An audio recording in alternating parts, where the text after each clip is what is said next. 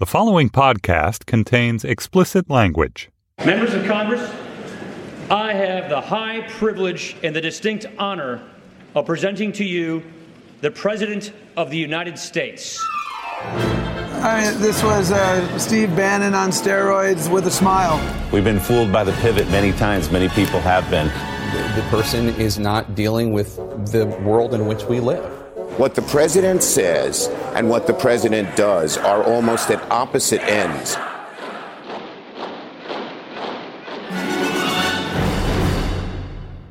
Hello and welcome to Trumpcast, the show about the man who says anonymous sources shouldn't be allowed unless they're him. Donald Trump. I'm Jacob Weisberg. And I'm here in the studio today with Virginia Heffernan, the cultural critic. Can I call you a cultural critic, sure, Virginia? Sure, culture. and Donald Trump is culture. Exactly. And sadly, politics. and, and Will Oremus, he's Slate's technology writer, but he's been detailed to the media beat uh, for the Trump emergency. Will, thanks for joining us. Yeah, thanks for having me. Uh, so, Virginia, I wonder if you could get us started just by we're, we're here the morning after Trump's speech to a joint session of Congress last night. We all watched it. And I wonder if you just tell us what happened or what you think happened.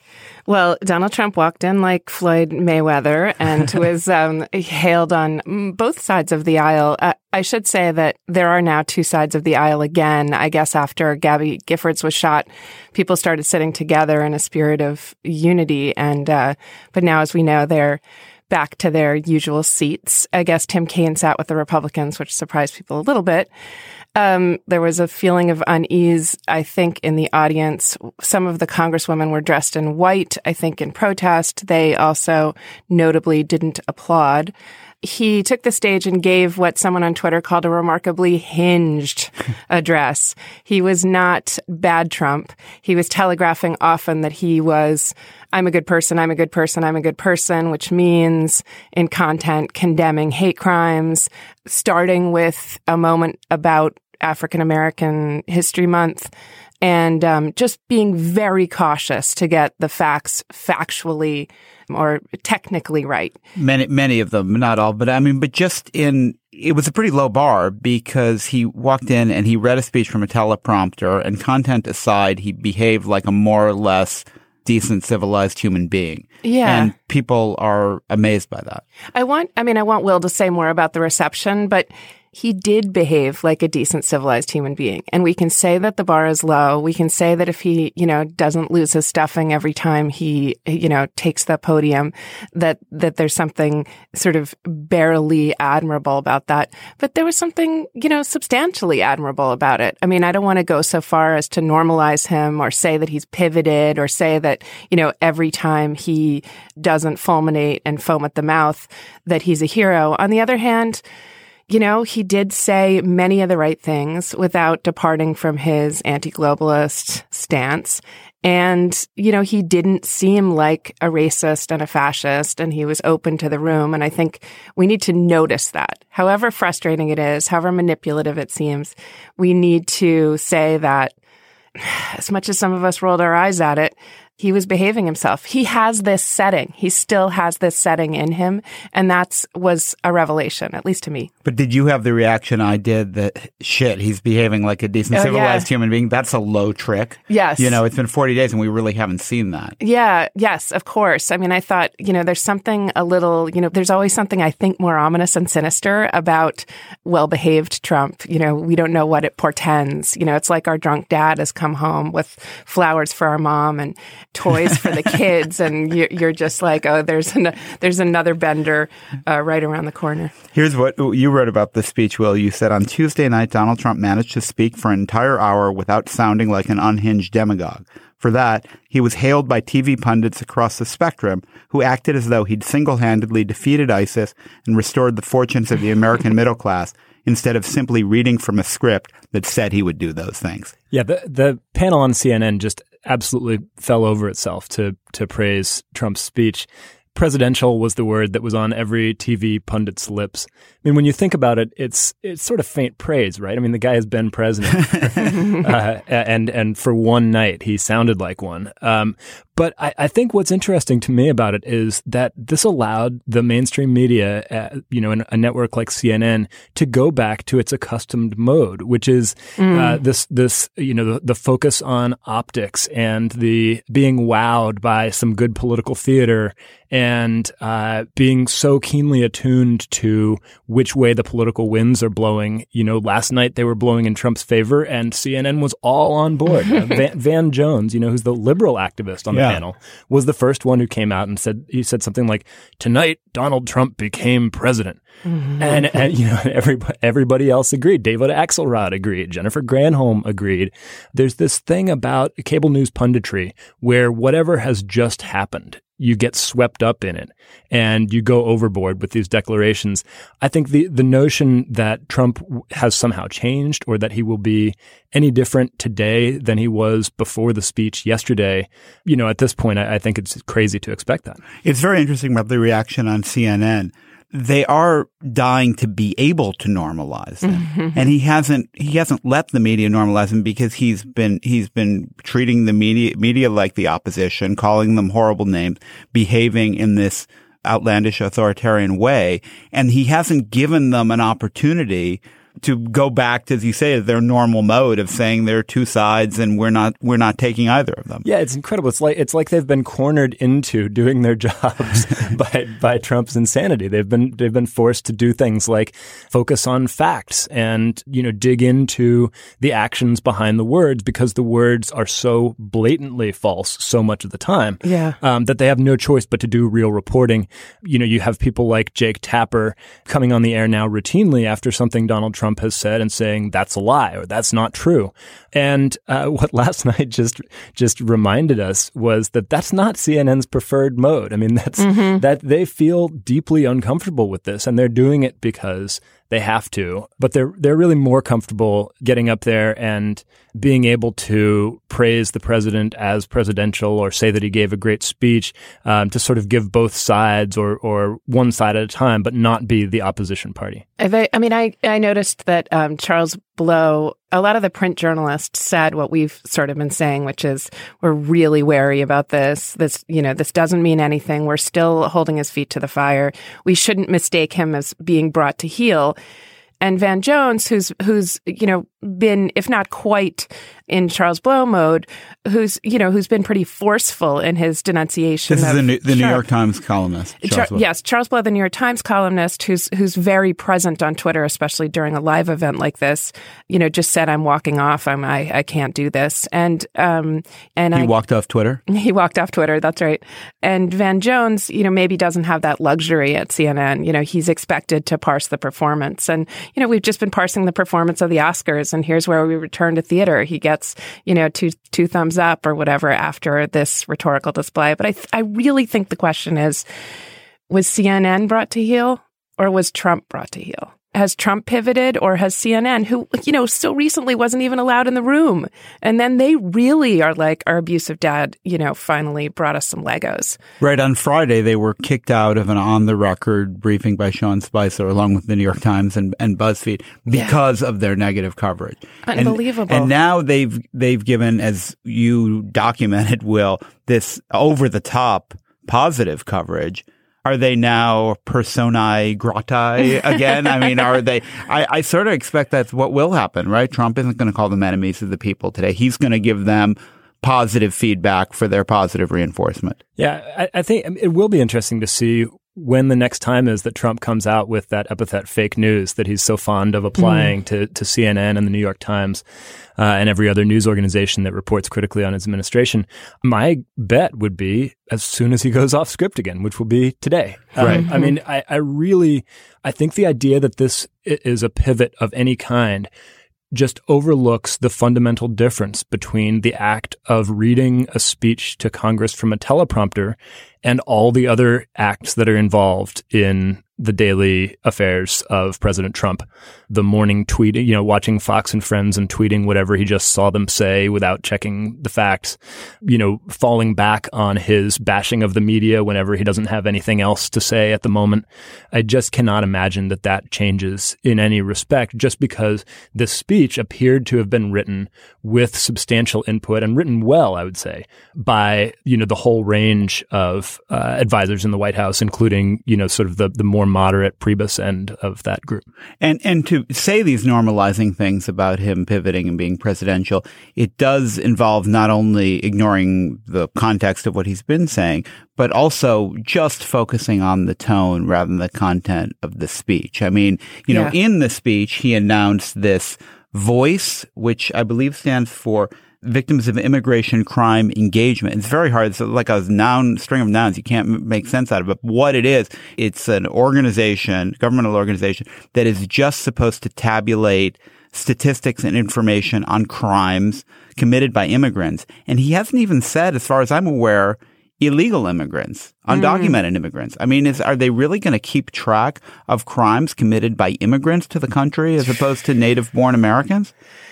I don't. I don't even know what what voice would look like in its applications. I don't. Any guesses? But I just think it's you know I, who who the heck knows what I mean it's it's a press release I guess but it's it's actually one of the most and I don't use this word lightly fascist sounding things he's done the idea that you're going to you're going to segment a group of American society and he's not even declaring that it's necessarily people who are here illegally but put that aside but we're going to keep track of of crimes by them. I mean, and first of all, one thing we know is that undocumented immigrants commit crimes at a fraction of the rate of non-immigrants. Right, So we're that's right. starting with a non-problem, the opposite of a problem. and know- then we are collecting this information to stigmatize and, and ultimately put these people in jeopardy. You know, it's funny because it actually, with the engagement thing, it sounds like it's data collection and it also data collection to fuel set pieces like we saw last night when he managed to scare up a victim of, or the, the, the widower, right, of a victim of um, immigrant com- community engagement or what is it again? um, and, uh, and, you know, he's always been looking for people killed by undocumented immigrants or di- or immigrants, and now he has a data collection unit that will give him, you know, more than a handful of examples. Yeah, I mean, let's be frank. The word engagement is has to be just there so that they could have an e word. Oh, right? yeah, I mean, exactly. It's a total backronym. But the the part of the uh, name that that stuck out to me was immigration crime. Mm. Right? It's I mean that's the key phrase. It's victims of immigration crime Mm. engagement. And immigration crime, and maybe I've just been conditioned uh, to to think everything that Donald Trump says sounds fascist. But I agree with you, Jake. I mean, that sounds like it that sounds to me like thought crime. I mean, it sounds like you know, it sounds dystopian. That Right. could be just someone who, you know, throws a punch, punch or growls at, uh, you know, part of the border police or someone who, you know, to the TSA tells them to fuck off, right? I mean, it, yeah, you're right. Immigration crime. It's not immigrants, what, possessive plural. It's uh, immigration crime, right? That could be such a moving target. And let's talk a little bit about, you know, the other, other word, word that's interesting in the voice acronym is, is victims he almost made those congresswomen in in white feel sidelined or or even remiss if they didn't applaud Carryn Owens, the the widow of of Ryan Owens. Right. Well, I mean, the, you've hit on the word victims. I mean, all of his guests, the, you know, Lenny Skutnik people in the gallery were in one way or another victims either of, of immigration crime or, you know, this, this woman who had survived a horrible disease, whatever the rare disease, rare disease Yep. or, or Corinne Owens. I mean, that's still the dark part of Donald Trump. You know, there was no entrepreneur. You know, there was no, you know, Reagan would have had someone who'd come up from nothing and, and accomplish some incredible thing. Yeah. You know, the, the, the A student, the, um, Well, but- didn't the girl who failed third grade a couple of times, um, and I don't even know if you fail third grade, maybe you do, but um, didn't she also make it to college? And and didn't the victim of the rare disease also accomplish something or other? Yes, that's true. That's fair. There's a you know there's an overcoming and narrative as as part of it. They're not just presented as purely as victims, but you know I I did feel there were th- th- these people who were his guests were supposed to, generally speaking, make people angry and upset in some way. Yeah. Oh, by the way, will you remind me of the Skutnik precedent for this? I, I, I, saw that as shorthand on Twitter, but didn't manage to look it up or remember what it was. Well, that was Reagan's first speech, and there was this uh, plane crash. The Eastern Shuttle crashed into the Potomac trying to land at National Airport. It was a horrible disaster. A lot of people died, but the people were actually in the river. And this guy, mm. Len- Lenny Skutnik, who was a um, uh, bureaucrat, I forget what agency he worked for, dived into the icy Potomac and uh. pulled this woman out. I mean, he really was a hero. And Reagan had him up in the gallery. And at some point in the speech, he told the story and turned to him. Mm. And ever since then, that's been known as the as the Leonard Lenny Skutnik moment, the people you have in the gallery to illustrate your points. I don't think it had ever been done in a State of the Union or, or address to a joint session of Congress before that. Ah, got it. Yes, and and so after after of course I blasted the TV pundits for their uh, praise of Trump's speech. I, I mean, I have to admit that was that Owens moment. It was really a brilliant piece of political theater, and it was so perfectly arranged to ensure that there would be thunderous applause for for the widow. I mean, you you know, you couldn't help but be moved by this woman who's who's there in tears, trying to hold it together, as the president of the United States is calling her dead husband a hero. I mean, that's you know, th- that's just you know, you're not human if you don't feel something there. And Trump managed to associate himself with that on the same day. Let's not forget yes. that he refused to take responsibility for that raid in Yemen. And he passed the buck. He passed the buck to Obama. He passed the buck to his own generals. I mean, anybody but him would, you know, could take responsibility for that man's death. And then he turns around and gets the entire nation you know, misty eyed at the tragedy of his death.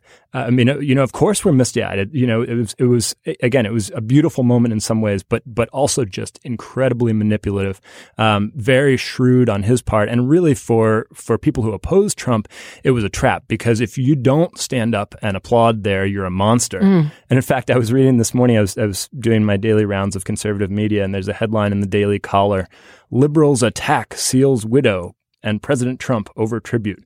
And they, they have a series of tweets uh, that were all but one said, you know, things like, God bless uh, Carryn Owens, you know, um, my heart goes out to Carryn Owens, you know, what a beautiful moment, but then criticized President Trump for his handling of it. But they did find one guy, one guy on all of Twitter who said an unkind word uh, about Ryan Owens' widow. Hmm. And so there's, you know, there's your headline for the day. But how should they handle that situation? I mean, uh, the Democrats, you know, Trump said something that, that based on what I've read is just demonstrably untrue. He claimed that that raid was a success.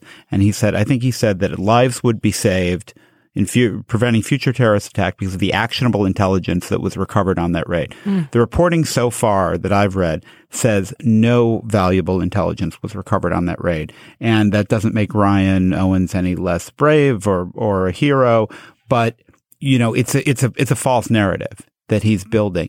And you, when you stand and clap for Carryn Owens, it's the same line in the speech.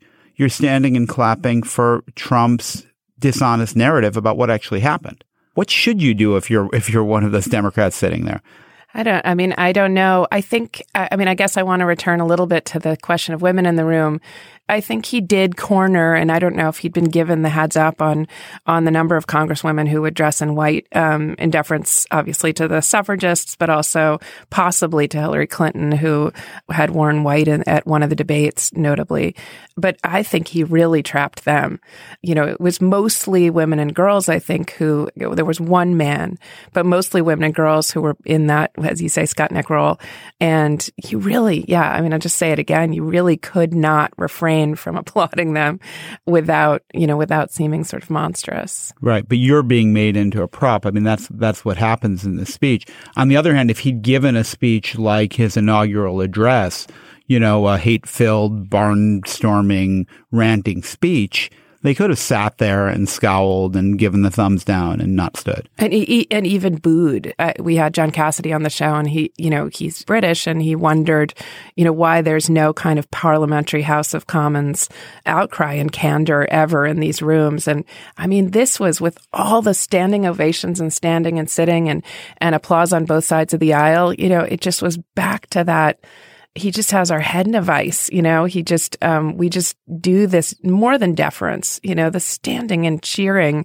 I mean, why couldn't those women in the room be heard you know, booing or or even hissing or those House of Commons, you know, things that say we're not going to normalize. This is an incredibly abnormal um, speech that, you know, as Jacob says, elides many of the facts and even the things that he said, you know, the day before. Yeah, nobody stood up last night and, and shouted, "You lie!" Yeah, that's right. Yeah, I was looking as they did in the Obama with one of the Obama addresses. But he didn't give them a good opportunity to, and they were wise not to, right? And, and again, if he'd given a different kind of speech, there might have been that kind of moment. But it would have been a mistake to do that last night. I think. You you think so? Yeah. Walter Shapiro also said that on Twitter that you know he thought the um, behaving with dignity and silence was a good idea. But you know I think that's the theme of this panel of our our conversation is you know, how ought we to behave when uh, we feel somewhat trapped by this by this rhetoric? Um, it's exhausting. Well, how consciously do you think he is manipulating the media? I mean, earlier in the day, he had the network anchors in and told them off the record. Speaking as a senior administration official, he was of course outed right away. But he said he might announce that people who were here illegally would be allowed to stay; they wouldn't be deported. Like a huge concession, basically amnesty. And he said he might have that in the speech.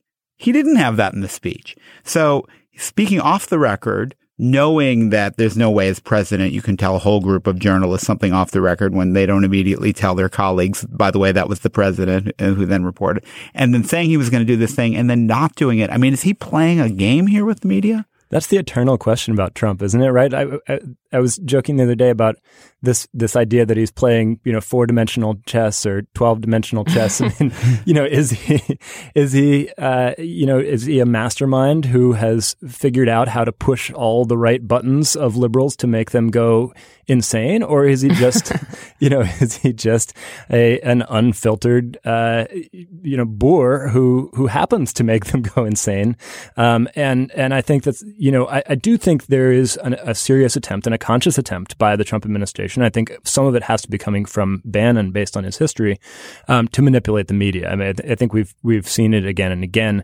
Bannon knows the art of trolling. He understands that if you say certain things that are taboo, they will make you know they will make the mainstream media go apeshit without alienating sort of the average, you know, mm. the average person in the country um, who who doesn't get that particular dog whistle um, that's that's really directed at, at the liberal media. Mm. Um, so I, I, do think there's some I do think there's some of that at work, but I also just think I mean it, it, you can't rule out the fact that this has been a disorganized administration. Its communication team you know, one communications person doesn't know what the other one is doing at any given moment.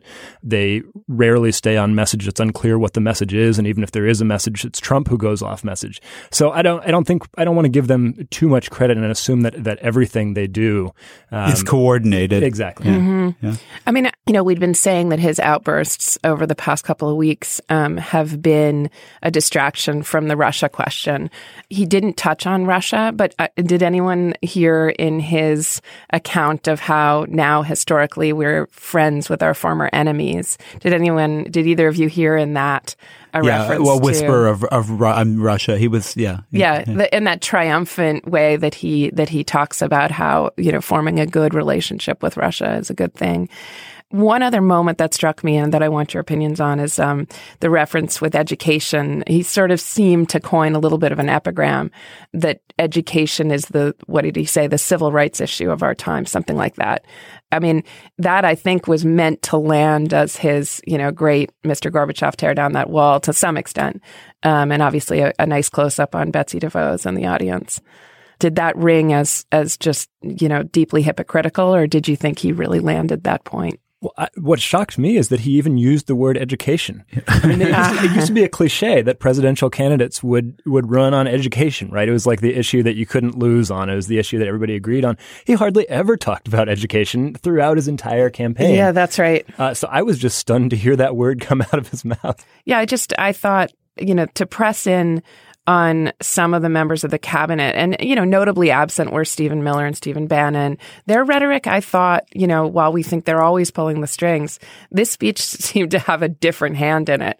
And, and Ivanka Trump and some of the, the, you know, the less offensive members of the cabinet and the coterie were the ones that got the close ups in the room. And I, I thought that was significant too. It seems like Trump has spent 40 days playing to his base And tonight he took cognizance of the of the majority of people in the country who don't agree with him. It made me wonder if if people who oppose Trump's agenda should be grateful that he has uh, Bannon and Miller pulling the strings some of the time, or that you know, be grateful that he is not uh, modulating himself in this way on a regular basis. Because last night showed, I mean, he clearly has a gift for politics and for oratory and for connecting with people. He's a he's a champion storyteller, and you know, last night showed just how potent he could be if he were able to keep it together on a regular basis and, and if the sort of more moderate voices in his administration were the ones that came out of his mouth on a routine basis, I mean, he might be, he might be far more effective. He'd be maybe less scary in some ways because the unhinged version of Trump is a threat not only to policy, but he's a threat to the idea of truth and and, the, and trust in American institutions and that sort of thing. But uh, you know, in some ways, maybe if you're rooting against Trump's agenda, maybe you should be rooting for uh, Trump's craziness because because the Trump we saw last night could I think get a lot more done than the Trump we've seen the rest of the time. I think yeah. that's a great point, Will. I think mm-hmm. the, the the Trump who seems reasonable is the one we should be afraid of, and that guy we saw last night is undermined by the ranting, loony tweeting Trump. And like you, I'm not worried he's going to stop doing that because that's his character and he can't stop himself. But if we only had the Trump of last night, I think we'd have a much bigger problem it's just hard to tell if once he's mellow and gets a lot of applause, if that sedates him and then he wants to backpedal from his immigration executive order, or if he says, well, now they, now I have the press coming and going, so I can, uh, you know, go back to my Bannonism and, uh, and get a pass. And, you know, he does have us coming and going. We don't, none, nothing he says has predictive power.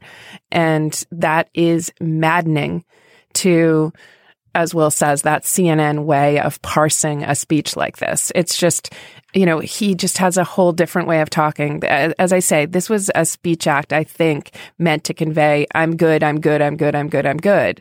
For, oh, remember, we've got a long way to go, or there's still a lot of work to do to combat racism. The first thing he says, it's like, a sedative. It's like Xanax for the crowd, you know, that you, you know, make the case that's made by the movie Hidden Figures or Selma or just all those American progressive narratives.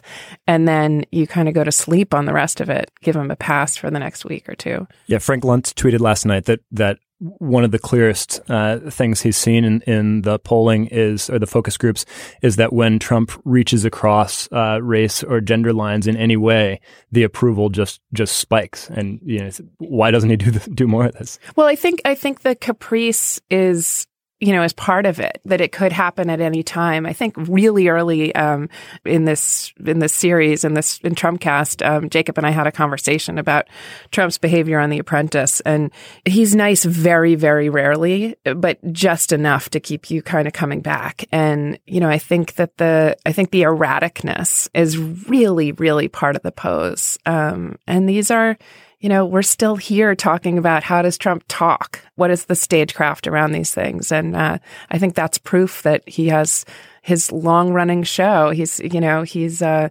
got a Hamilton thing that we're all we're all uh, glued to. I mean, I don't think there was anyone on Twitter. It was more than the Oscars that people were watching it and making marginalia on it, and clearly sitting through to the end, waiting for the. You know, I didn't. I skipped a lot of State of the Unions from from Obama, frankly, and you know, read about them the next day. And this is just he's got prime time on all the networks.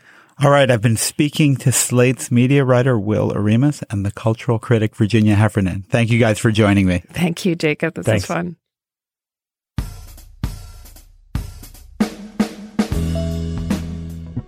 That's it for today's show. Virginia? Trumpcast is produced by Jason DeLeon. Steve Lickteig is the executive producer of Slate Podcast. You have this memorized, Jacob. You're too good. Andy Bowers is Panoply's chief content officer. I'm Jacob Weisberg. I'm Virginia Heffernan. Thanks, Thanks. for listening to Trumpcast. Trumpcast.